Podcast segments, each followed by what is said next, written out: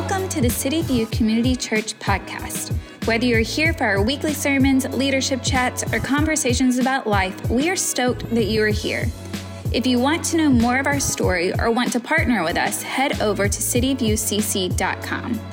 Our prayer today is that you walk away challenged, encouraged, and more passionate about discovering your purpose by knowing God, loving people, and living on mission. Let's jump right in. Well, we are wrapping up our Common Cents series, and, and that might seem like a really random and awkward pivot for you that okay, we're gonna we're going from this beautiful moment to talking about money again, but the reality is I actually think that God has something to share exactly around this. And in the first week, we talked about what is your relationship with money. We talked about the influences that happen there. In the second week, we, we talked about how do we respond to money. And today, I want to talk to you about the reward of money the reward on the other side of a healthy relationship with money. This week we're going to tackle that and and as we we look at this I think it's important for us to understand that there is a, a good, meaningful, impactful, powerful side to a healthy relationship with money. We're going to look at some of the, the, the lies that we maybe had to deal with and navigate through our journey with money, but also what's on the other side of a healthy relationship. But before we get there, I just want to I just want to find out who's with me today, those who are watching online, like just right where you are, everybody here. Have you ever been tricked before? Just quick raise hands. Have you ever been like bamboozled? I love that word. Have you ever been bamboozled? Someone said, Here, you're going to get this, and then actually, poof, no, you're not. Well, Lauren and I had one, and it is, it's a doozy. It is a, it's a, it's a good one. Um, we were engaged. We we're, we're getting married, and I was I was coming out of helping my dad run one of his restaurants, and and so I was cooking constantly. I was one of his one of his chefs and and so I loved cooking. I still love cooking. It was it was amazing. But anyways, we had heard about this opportunity to go and and see this like one of those timeshare presentations and and if you just show up for the timeshare deal, then you get a free honeymoon and we're like we're broke we can save our parents money on the honeymoon. And maybe they'll give us that money because did i say it? We were broke. And so we were we were excited about it. So we hear the timeshare thing and we went in we locked eyes. We are like we are saying no. We do not need a timeshare. It's not going to happen. We're just getting the free trip. Cool. Go in. And so we we said no to the timeshare. It was all good but they said there's one last room that i need you to stop in one last presentation. And in there was this beautiful set of knives.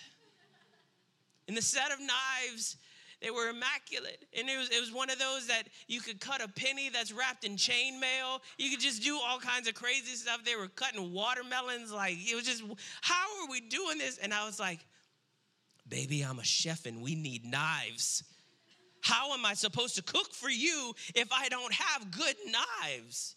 Like, we must do this. So there's $700 set of knives, but they told us that, look, just 24 easy payments of $13.99 and you just you keep it up every month and you pay there and, and it's all good. And like that math doesn't math but i'm dumb so i don't know any different. Okay sign us up for us. What they didn't tell you is that if you missed a payment or you didn't do things a certain way that there was like a 32% interest on whatever was there.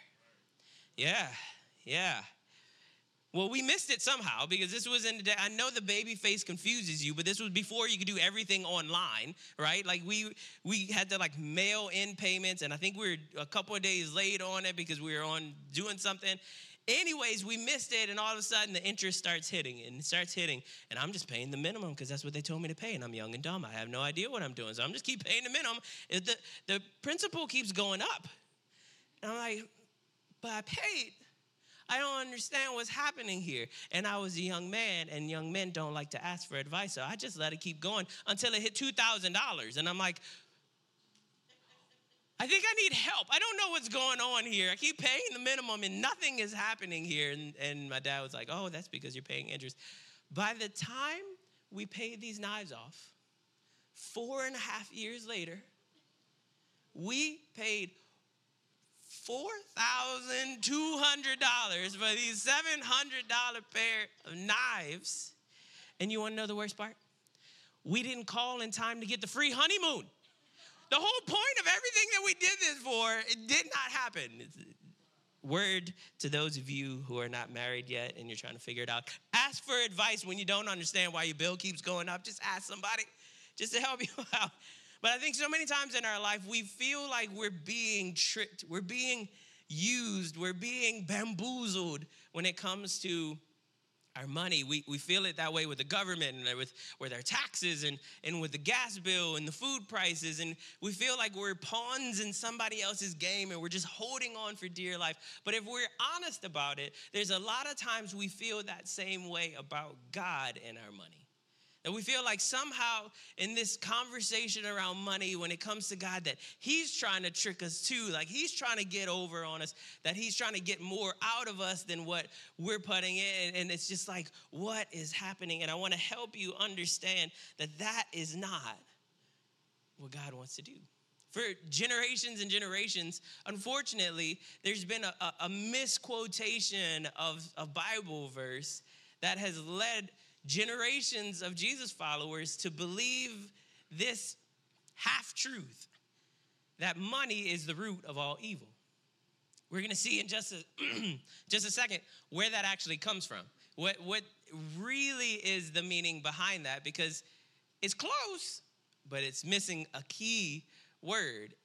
And the reason why that's important is because we think that God is like against you having money, that God is against you creating wealth, that God is against you having those things because then it's gonna cause all of these problems. But the reality is there is a, a, an appropriate and a powerful response that is the reward to money. So that's what we're gonna look at today. The, the verse comes from First Timothy chapter 6, and it says this in verse 6. Yet true godliness with contentment is itself great wealth. I don't want to miss that. True godliness, true connection, true relationship with God is itself great wealth. But he continues, after all, we brought nothing with us when we came into the world. We can't take anything with us when we leave it. So if we have enough food and clothing, let us be content. But people who long to be rich fall into temptation are trapped by many foolish and harmful desires that plunge them into ruin and destruction. Here's, the, here's a verse that's caused so much confusion over other years. Verse 10 For the love of money is the root of all kinds of evil. And some people craving money, longing for money, driven by money, have wandered from the true faith and pierced themselves with many sorrows. We're getting a little deep here quick today, but I, I just want you to hang with me because there, there's three there's three ways that the enemy kind of three things in your life that the enemy attacks and uses these influential, powerful things in our lives. The enemy comes along and he tries to bring confusion and half truths around sex, around money, and around mental health.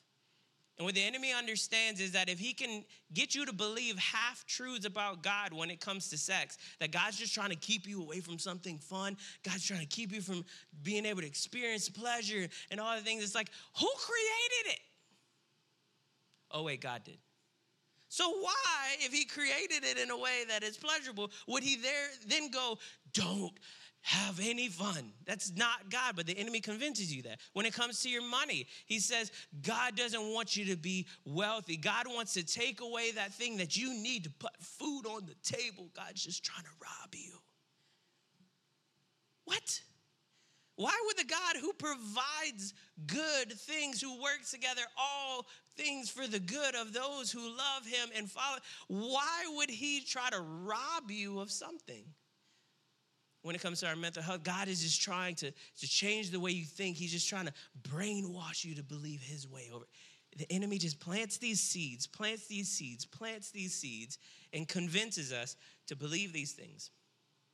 But the reality, on the other hand, is, is that God wants something for you on the other side. And many times we miss it because of the smokescreen that the enemy is putting in front of us. I love how Paul says in Second Corinthians 3, and hang with me for a second because this is important how we understand about what God is wanting for us. And he says this in verse 7 The old way, with laws etched in stone, led to death, though it began with such glory that the people of Israel could not bear to look at Moses' face. For his face shone with the glory of God, even though the brightness was already fading away. Verse 8 Shouldn't we expect far greater glory under the new way, under this new covenant with Jesus, now that the Holy Spirit is given life? I love verse 9. If the old way, which brings condemnation, was glorious, how much more glorious is the new way, this new covenant through Jesus, which makes us right with God? Verse 14, but the people's minds were hardened. And to this day, whenever the old covenant is being read, the same veil covers their minds so they cannot understand the truth. And this veil can be removed only by believing in Christ. Yes, even today, when they read Moses' writings, their hearts are covered with that veil and they do not understand. But verse 16 whenever someone turns to the Lord, the veil is taken away. And this is the key for the Lord is the Spirit, and wherever the Spirit of the Lord is, there is what? Freedom. So, all of us who have had that veil removed can see and reflect the glory of the Lord. And the Lord, who is the Spirit, makes us more and more like Him as we are changed into His glorious image. The old way covered us, the old way made us feel condemnation, the other way led to death. But this new covenant, this new relationship, this what Jesus did for us leads to freedom. And you're saying, Danny, that's beautiful, but what does that have to do with money? And it leads us to this first truth that healthy money habits lead to a deeper sense of freedom. That what what Jesus, when he was talking about it, when Paul was talking about it, when Peter was talking about money, it's not because of this maniacal need for control or trying to trick you. What they were writing about, what Jesus wants you to experience on the other side of a healthy relationship with money is freedom. The reward of money in your life when it's handled in a healthy way is freedom. It's not condemnation, it's not guilt, it is freedom. So many times in, in church, when money is talked about it it's it's talked about in this way that you just feel icky when you leave. You feel guilty and, and shameful. That's not how jesus wants you to experience this.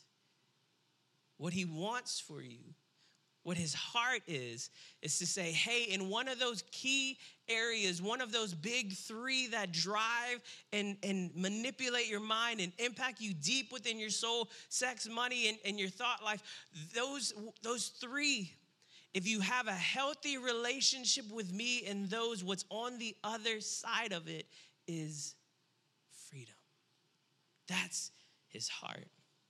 So many of you over the last couple of weeks, you've shared with me, I, Danny, I, have been avoiding this, this money talk. I've been avoiding even thinking about the money. Just there's so much anxiety that fills my, my heart and my soul whenever I have to process money.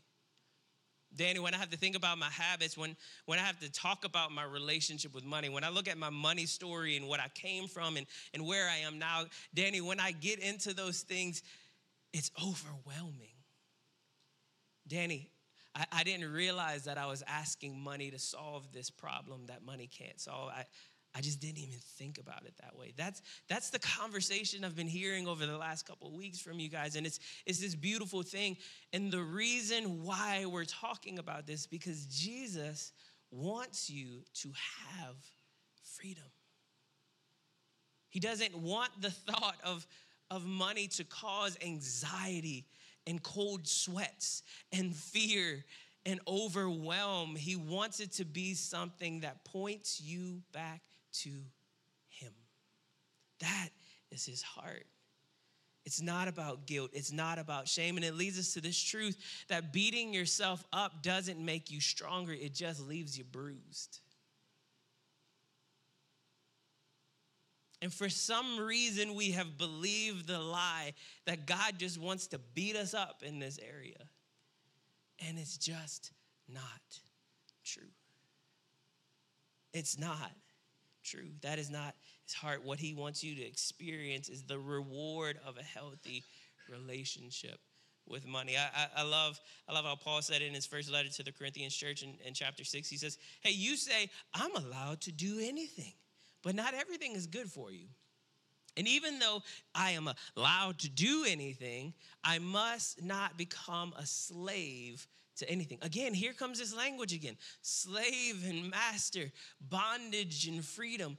Over and over, the writers of the Bible are trying to explain to us that in this area, it isn't just you have a bad feeling, you end up in bondage.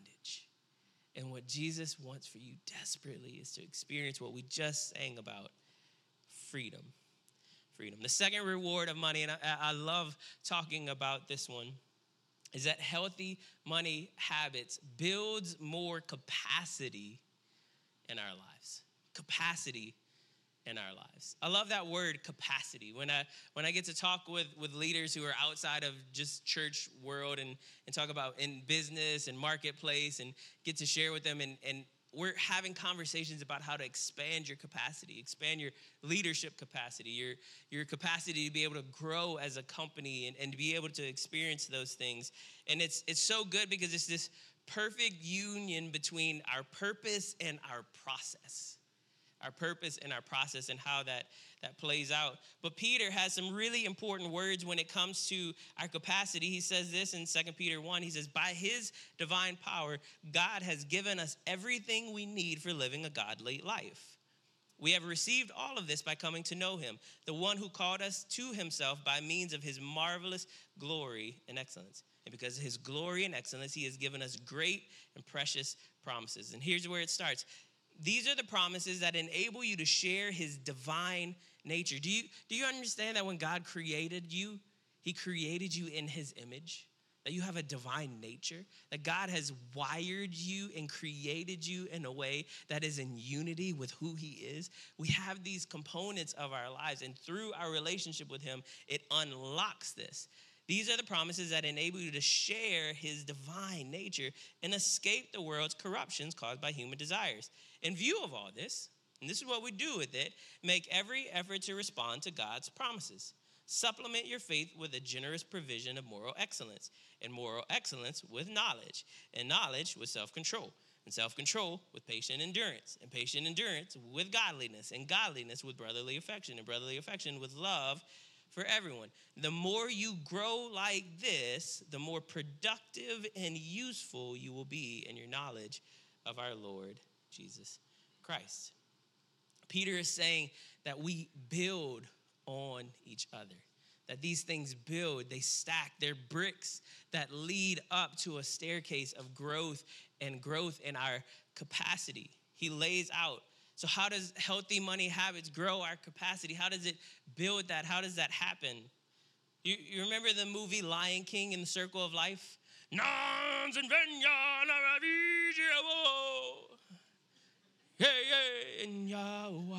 Right? You remember that? The circle of life. Today, I want to share with you the circle of capacity the circle of capacity. And the first part of that circle is that healthy habits, especially money habits, build your capacity when it comes to your emotions. It builds your emotional capacity. Your emotional capacity. When you live with healthy habits, you can take money out of there if you want and just put healthy habits. But money is an important piece of that. When you live with healthy habits, it increases your ability to manage your emotions to manage your emotions. Have have you ever just quick raise of hand? You don't have to raise it like real high, but just like kind of halfway, like a like a Danny Liera. Danny Liera always raises his hands like this backwards, like a little little raise of hands. Have you ever lost your mind when it comes to your money?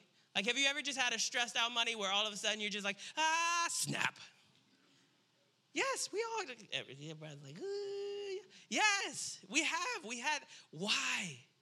Our emotional capacity is tapped out. There's nothing left there, and we freak. We freak out. We spaz. Have you ever had a great week only for it to be knocked off when you when you find out that your, your brother or your sister or your sister-in-law is going to Europe yet another time? It's like, how many times can you go? Where is this coming from? Why? I you know what my unique and amazing trip was to? Costco. You're going to Florence and I'm going to the flower department at Vons. I just I just need something here and we our emotions start to take over. Healthy money habits help us build from a, a, healthier emotional space. That's the first brick. As we get healthier in our emotions, it leads to the next area where we can gain capacity. As our emotional capacity grows, it helps us grow in our energy capacity to grow in our energy capacity. Healthier emotions and healthier habits put you in the, in the best place to give your best to the people who deserve it the most. Can we, can we just be real for a second? There's a lot of seasons in our life where we give our best to the people who deserve it the least. We give our very best those 40, 50, 60 hours a week at work. And it's not that they don't matter, but we give everything we have at work only to come home and have nothing left in the tank. And we give our worst to the people who deserve our best. Our energy capacity is depleted. It's not.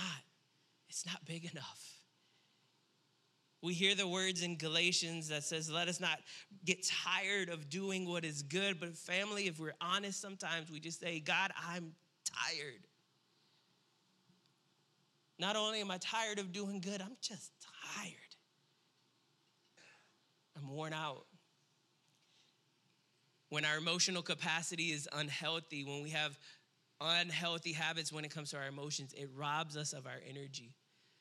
It's like a it's like a spigot being turned on at the bottom of our energy capacity and the water and the energy is just leaking out. But we close that when we have our emotional capacity where it needs to be, our energy capacity where it needs to be. We need to get to a point where we understand that our energy does not come from ourselves, it comes from the relationship with our Savior. We have to lean in to the one who gives us strength if we are constantly getting to the end of our bucket, it means we're doing too much in our own strength. We need to lean on Him. So, healthy habits and our emotions, healthy habits and our energy leads to growing our people capacity. And some of you are like, Danny, I don't want to grow my people capacity.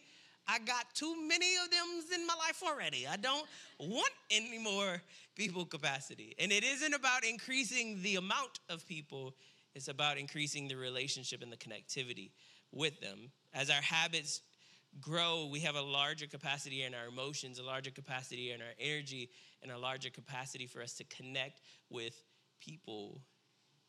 You have to know by now that you were not meant to do this journey on your own this faith journey, this following after Jesus. You were not meant to do it alone. Jesus could have if he didn't, but instead he decided to spend the time that he had on earth with 12 knuckleheads that drove him insane. Why? Because he knew we needed to see what it looked like to be in relationship. What, Danny, what does this have to do with money? Everything. Everything. Why? Because when we try to build any spiritual discipline in isolation, it's an uphill battle. When we try to get better at anything in our lives and we try to do it on our own, it's an up. It's so much harder. It's so it's so challenging. So when it comes to your finances, find some trusted people in your life. Find, find some people who live a life of generosity. Find people who don't seem to be stressed out by money and go, hey, how do you guys do it? How do you navigate this and work through this and learn from them, connect with them? If that's too much, just find someone that you trust in your life and say, hey, will you text me one time every week over the next two months? What do you want me to text you? Just keep going. Just keep trying. Don't give up. Eight little text messages would absolutely change your life because it would be that reminder don't give up on the habit. Don't give up on the habit. Don't give up on the habit. I, I, get so many ridiculous and dumb text messages that come through my phone. I would love to get one a week that was like, you can still do it, right? Crate and barrel, if you text me one more time.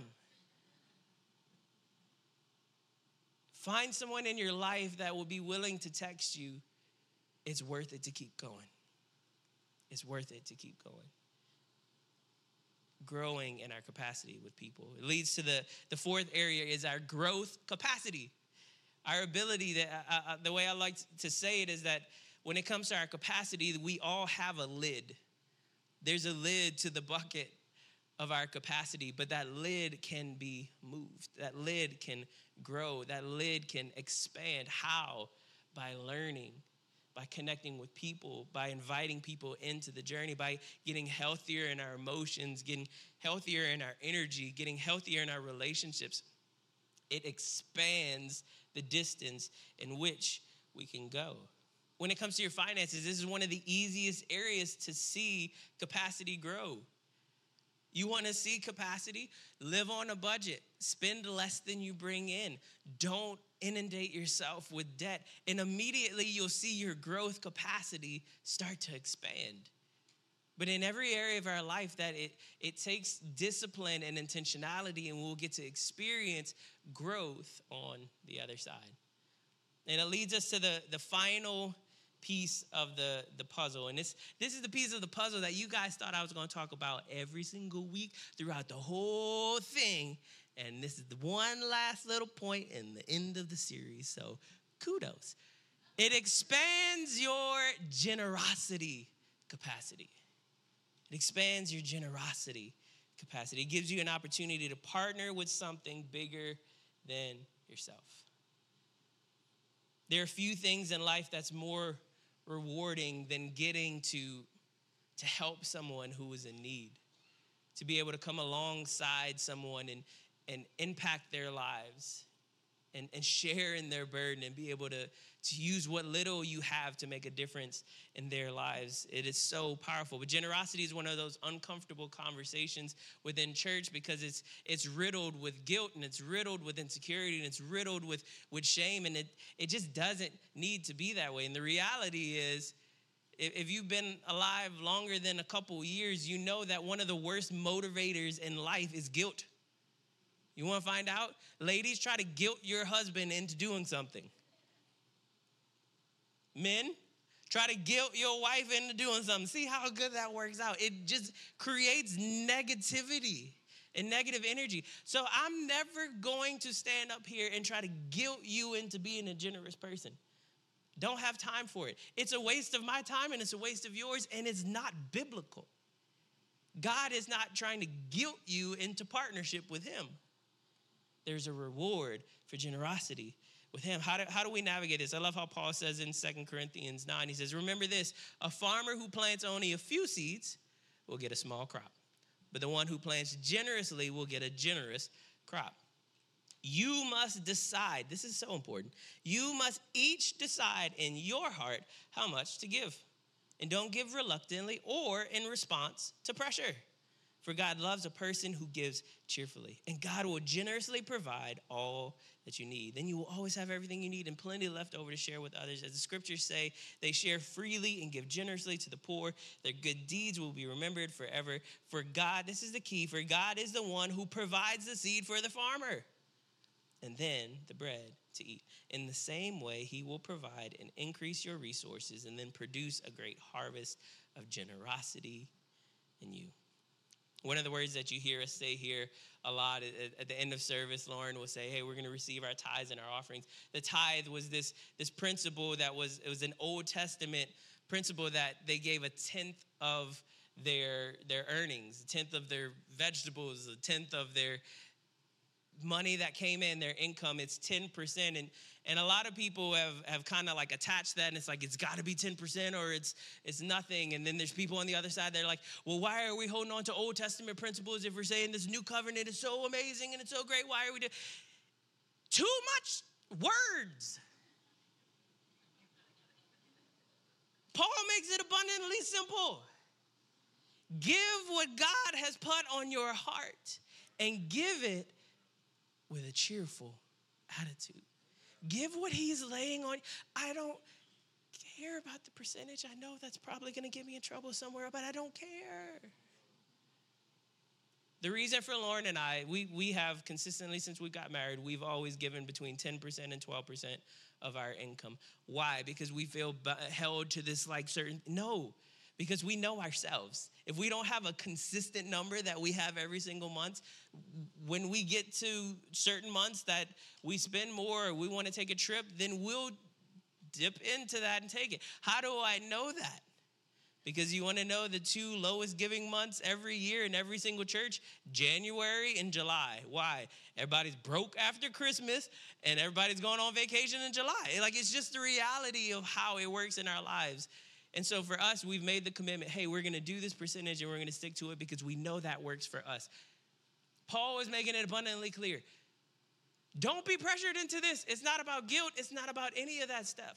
But understand, he's clever, he's smart in this. You sow a little bit, you get a little bit. You sow a lot, God will bless that. But this is the key that I want you to understand when it comes to generosity is understand that the greatest sign of trust is releasing control.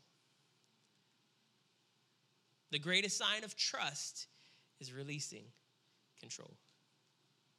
And my prayer and my hope for you when it comes to generosity is that you would open your heart and allow God to speak to you of where that point is in your life where you can say, Hey, God, I'm actually trusting you with this. I'm surrendering control. I'm surrendering what I think that I need. You see, Lauren and I have watched dozens and dozens and dozens and dozens and dozens of families take the challenge to live a life of generosity and and they come back and they say, It worked. It was crazy. Like it's been amazing, and God is blessing our family, and this opportunities open up, and like all of these amazing stories of how God has shown up in their acts of generosity. But you want to know what the hard part is? We have dozens and dozens and dozens of stories from those same people that they took this step of faith and they gave, and God showed up. There was a harvest. And when the harvest came in and it was more than they expected, all of a sudden they start holding on to what was given to them. God blessed. And they said, Whoa, this is a big blessing. Let me hold on to more. And what, what God is trying to challenge all of us is to understand that there's a point in every one of our journey where we say, Hey, God, I'm trusting you, I'm trusting you, I'm trusting you. And then we get to that line and we go, I want to hold on to a little bit of control here. And when it comes to our finances, when it comes to our generosity, when it comes to our relationships, when it comes to our faith, when it comes to any spiritual principle, it isn't about God's control, it's about our trust in Him.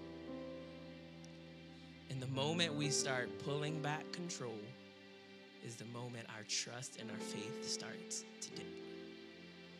It's a challenge for us. Hear my heart. The point is not guilt. The point is not shame. It's understanding that you and I have vulnerabilities. Lauren and I do a great job. We set this number in our mind and we never miss it and we lean into it and we don't let anything happen. We'll eat beans and rice for a week, but we're going to give our 10%. It doesn't matter. But there's plenty other areas that we're not good there's plenty other areas. I've shared plenty of those in the series where we've made dumb mistakes and we've we don't have the best habits. It it isn't about being perfect. It's about the simple fact of do I trust God? Or am I fighting for control? When it comes to your emotions, do you trust God? Are you fighting for control? When it comes to your relational capacity, when it comes to your growth, when it when it comes to your energy, when it comes to any aspect of your life. Are you fighting for control or increasing your trust? I'm gonna leave you with one last truth before we get ready to pray. And it's this that when we live with honest self evaluation, we discover what we need to do today to be who we desire tomorrow? What do you need to do today that will set the path forward to who you desire to be tomorrow? What do you need to do? You need to evaluate your relationships. You need to evaluate how you're handling your emotions. You need to evaluate the habits that you have with your finances. Whatever it is, the challenge for you and I today is to take whatever steps we need in order to be who we desire tomorrow. What is your relationship with money? What is your response to money? And what will be your reward on the other side of money? Let's pray. Jesus, I thank you so much for just challenging us. I know it's been such a challenge for Lauren and I as, as we have gone through this series to make sure that we're we're having those conversations ourselves and navigating those things ourselves and and investigating our own stories and investigating our own habits and, and Jesus at the end of the day what just became so abundantly clear the deeper and deeper I got into this conversation is that your heart is for us to experience freedom. And so, Jesus, I pray right now for my friends who are watching online that wherever they are, sitting in their living room, sitting in their kitchens, that you would just meet them where they are, that they would understand that your heart for them, your desire for them, is that they would experience freedom on the other side of a trusting and a meaningful relationship with you. Jesus, for my friends in the room here today, I pray that you would stir up within them this heart to investigate the line in which they stop trusting and they start controlling. God, I pray that you would reveal to them where is it? Where is it in this faith journey that they get to? That they trust and they trust and they pray and they're excited and it's it's all good and they hit that line and all of a sudden that that faith starts to fade a little bit and they start to fight for control. God, if it's in their finances, would you reveal it to them? If it's in their emotions, would you reveal it to them? If it's in their relationships, would you reveal it to them? God, we want to leave this place with a deeper trust in who you are. And God, I want my friends to leave here with a sense of purpose and a sense of freedom that is found in this relationship with you. So, Jesus, we love you. We thank you. We thank you for your heart. We thank you for your motives. We thank you for your plan. We thank you for your purpose for us. Jesus, we lean into it today, trusting and knowing that on the other side of the blessings that you pour out from heaven is a reward of freedom and growth. We love you. We thank you. Pray all of this in Jesus' name.